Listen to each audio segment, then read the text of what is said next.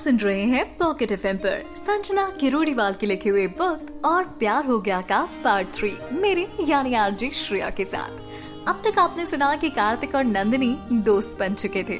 उसके बाद नंदिनी धीरे धीरे कार्तिक को लाइक करना शुरू कर चुकी थी। वहीं प्रिंसिपल सर ने पूरी क्लास के सामने नंदिनी का टॉपर वाला इंट्रोडक्शन दिया।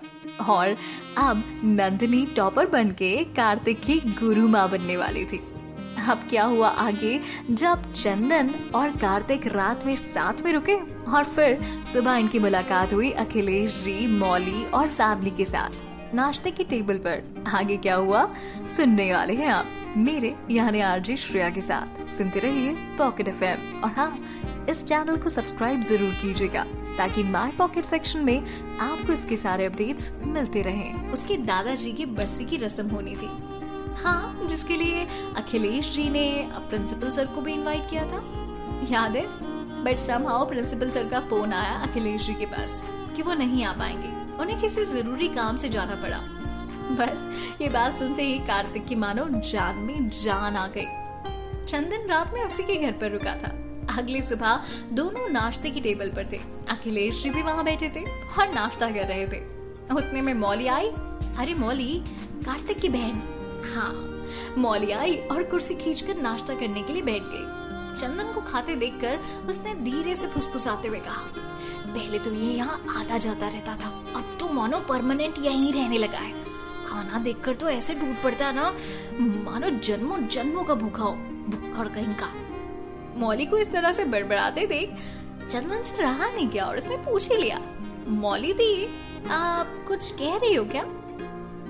नहीं चंदन, वो तो मैं बस यूँ कह रही थी कि नाश्ता इतना खा रहे हो तो लंच में क्या खाओगे?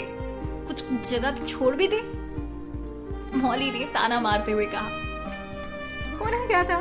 चंदन ने चश्मा नीचे रख दिया और कार्तिक ने देखा तो उसने कहा, तुझे कब से फ़र्क पड़ने लगा? सही है, तू तो मेरा दोस्त है, और मौली दी मेरी बहन। तो मुझे क्या फ़र्क पड़ेगा? ये कहकर चंदन फिर उसे खाने की प्लेट उठाकर वापस टूट पड़ा नाश्ते पर। नाश्ता करके दोनों कॉलेज के लिए निकल गए। रास्ते में चंदन ने कहा, यार, ये मौली दी इतना गुस्से में क्यों रहती है हमेशा? कार्तिक दो मिनट सोच में पड़ गया। उसने कहा, किसी से कहेगा तो नहीं ना? मैं तुझसे शेयर कर सकता हूँ ना? चंदन ने कहा, नहीं कहूँगा। बताना क्या हुआ? कार्तिक ने कहा पिछले महीने जब वो मुंबई गई थी ना, तब वहाँ उसमें एक भूत का साया आ गया।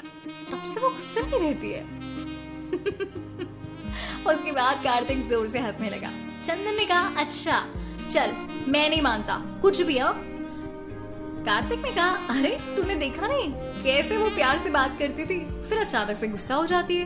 कभी कभी बिल्कुल नहीं बोलती और कभी कभी भड़बड़ाने लगती है। ये सब तो साय का ही असर होता है ना? चंदन बड़ा ही सीरियस था। उसने कहा हाँ यार, ये तो मैंने भी देखा है। आज के बाद से उनके आसपास भी नहीं जाऊँगा। अच्छा वो तूने बता दिया। हम कहीं मेरा गला ना दबा दे कार्तिक हंस रहा था।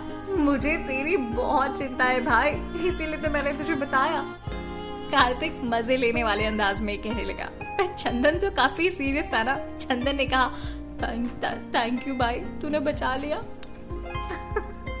दोनों कॉलेज पहुँचे और क्लास में जाकर बैठ गए। कार्तिक ने देखा कि आज नंदिनी नहीं आई है। क्लास के बाद वो नंदिनी को इधर उधर ढूँढने लगा। उसे लगा कि हो सकता है वो लेट आई हो और बाहर ही गई हो। बरामदे में आखिरी कमरे में उसे नंदिनी बैठी हुई मिल गई। तुम तुम यहाँ हो? मैं तुम्हें पूरे कॉलेज में ढूंढ रहा हूँ। आज क्लास में क्यों नहीं आई तुम? सब ठीक तो है ना? कार्तिक ने उसके सामने जो कुर्सी रखी थी उसे खींचते हुए वहाँ बैठते हुए कहा इस वक्त जो कार्तिक के एक्सप्रेशन थे थोड़े से टेंशन वाले थे। उसे बड़ी फ़िक्र हो रही थी कि भाई नंदिनी क्लास में ना आए। ऐसे कैसे हो सकता है? नंदिनी ने टेबल पर बिखरे सारे कार्ड्स को समेटा और कार्तिक की तरफ़ बढ़कर कहा हम्म, ये लो। कार्तिक ने कहा, ये क्या है? नंदिनी ने कहा सॉरी कार्ड्स तुमने कॉलेज में जिस जिस को परेशान किया ना, उन्हें ये कार्ड देकर आओ और उनसे सॉरी बोलो. कार्तिक उसे देखने लगा। उसने कहा, मैं ऐसा कुछ नहीं करूँगा. नंदिनी ने कहा तुमने कहा था, तुम मेरी सारी बात मानोगे। तो चलो, मानो। कार्तिक ने उसे कनिंग स्माइल दी और कहा, ये चीटिंग है, ये नहीं चलेगा. नंदिनी ने कहा, एक सॉरी बोलने से कोई छोटा नहीं हो जाता कार्तिक। और मुझे लगता है कि इस वक्त ये छोटा सा सॉरी तुम्हारे बहुत काम आने वाला है। कार्तिक ने दो मिनट के लिए नंदिनी को देखा। काइंड ऑफ़ कन्विंस था वो, लेकिन फिर भी नंदिनी को कुछ ना कुछ तो बोलना पड़ता ना तो कार्तिक ने कह ही दिया। नंदिनी, मैंने आज तक किसी को सॉरी नहीं बोला है ओके नंदिनी ने कहा अच्छा ऐसा है क्या? तो कोई बात नहीं, आप बोल दो. कार्तिक ने कहा, क्यों मेरी इज़्ज़त का भाजी पाला करने पे तू लिए यार छोड़ ना क्या फ़र्क पड़ता है? नंदिनी ने कहा, अगर तुम चाहते हो कि मैं तुम्हारी स्टडीज़ में हेल्प करूँ तो तुम्हें ऐसा करना ही होगा. कार्तिक के पास कोई ऑप्शन नहीं था। कार्तिक ने कार्ड उठाए और कहा, रिश्वत, बिना आजकल तो कोई काम ही नहीं होता है। ये कॉलेज बिक गया है। यहाँ के स्टूडेंट्स भी बिक गए हैं। मासूमियत तो कार्तिक में कूट कूट कर भरी थी और उससे ज़्यादा थी उसकी ड्रामेबाजी। नंदिनी हंसने लगी और फिर वहाँ से अपनी बुक्स उठाने में जुट गई। नंदिनी के दिए हुए कार्ड्स में उन सबका नाम लिखा था जिससे जिससे कार्तिक को सॉरी बोलना था। अंदर क्या लिखा था, ये कार्तिक को भी नहीं पता था। खैर, बेचारा सबके पास जाकर बारी बारी से वो कार्ड देकर आया। सबको उसने सॉरी भी बोला और एक एफर्ट भी लगाया। वापस आकर कैंपस की सीढ़ियों पर बैठ गया। ये जगह उसकी हमेशा की पसंदीदा जगह थी। कुछ देर बाद नंदिनी, चंदन और श्रुति भी वहाँ आ गए। अब अब और क्या करना होगा मुझे, ये भी बता दो। कार्तिक ने मुँह बनाते हुए नंदिनी से कहा, आज के लिए सब शर्तें बंद और सिर्फ़ पढ़ाई। नंदिनी ने मुस्कुराते हुए कहा, ये हुई ना बात, नंदिनी। लगता है तुम इस बिगड़े हुए लड़के को सुधार दो। श्रुति ने अपनी एक आईब्रो उठाते हुए बिल्कुल बहन वाले अंदाज में कहा, नहीं श्रुति, ये बिगड़ा हुआ नहीं है, बस थोड़ा सा भटका हुआ अगर इसकी शरारतों को एक तरफ़ करके देखा जाए ना कॉलेज में इससे सबसे ज़्यादा क्यूट और स्वीट इंसान कोई नहीं है। नंदिनी ने कहा।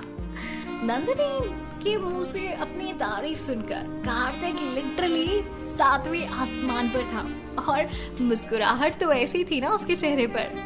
एवर लास्टिंग टाइप्स नंदिनी, कल मिलते हैं। ये बोलकर घर जाने के लिए आगे बढ़ गए कार्तिक ने ज़ोर से कहा, ए, नंदू! नंदिनी पलटी और हैरानी से देखने लगी। And she was like Nandu like seriously अरे यार, वो क्या है ना? तुम्हारा नाम बहुत बड़ा है। इसलिए मैंने प्यार से तुझे निक नेम दे दिया।